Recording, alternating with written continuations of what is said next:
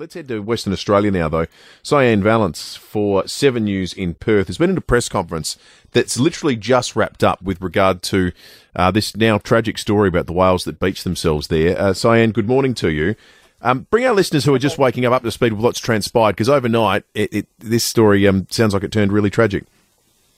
It did. Everyone was initially so hopeful when they started to release the whales. There were 45 survivors, and they sort of gently guided them out. It looked like they were heading to deeper sea, but then just they started inching closer and closer to shore.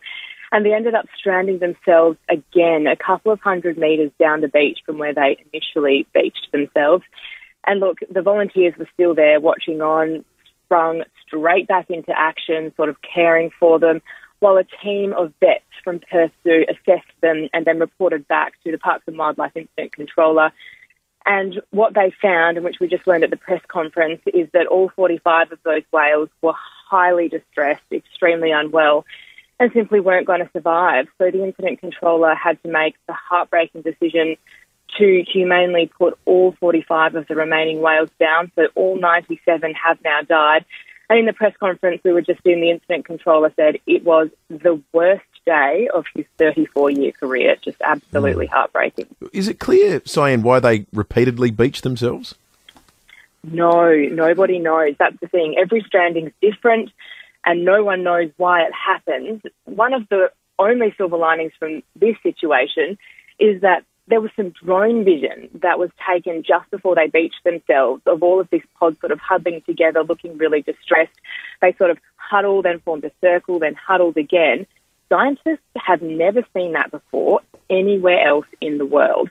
So people from, you know, Tasmania, from Scotland, where this happened last week, are getting in touch with researchers here in Western Australia, asking for that vision, saying they want to study it. So there's that, and there's also the fact that the whales that beached that deceased sort of naturally on the first day, they had some DNA tests taken and they were measured. So there's a lot of research opportunities here. It's the only silver lining, and hopefully that can mm. then help scientists understand why it happened. Yeah. What about the theory that they were being chased by killer whales that was being put about earlier in the week, Syan? Well, interestingly, I've done a few stories down there. Off the Southern Ocean off Western Australia, there's this sort of killer whale hotspot. And I called somebody who I know down there who has spent hours, days out there, and he said usually pilot whales are the ones chasing the orcas. So yeah, right. I don't know that there's much to that one. I know I was very surprised at that as well because they're not huge. They're sort of almost a kind of dolphin. So I was really surprised at that. Yeah, yeah. Wow. What a mystery and very yeah, sad story. Certainly is. Syan, thank very you for that. Sad, yeah. Really appreciate you bringing us up to speed.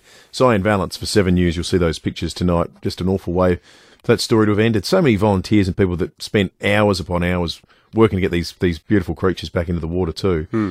Must have been just that moment seeing them all come back in must have been awful. Oh, for sure. Very peculiar. David Penberthy and Will Goodings, 6 to 9, 5AA Breakfast.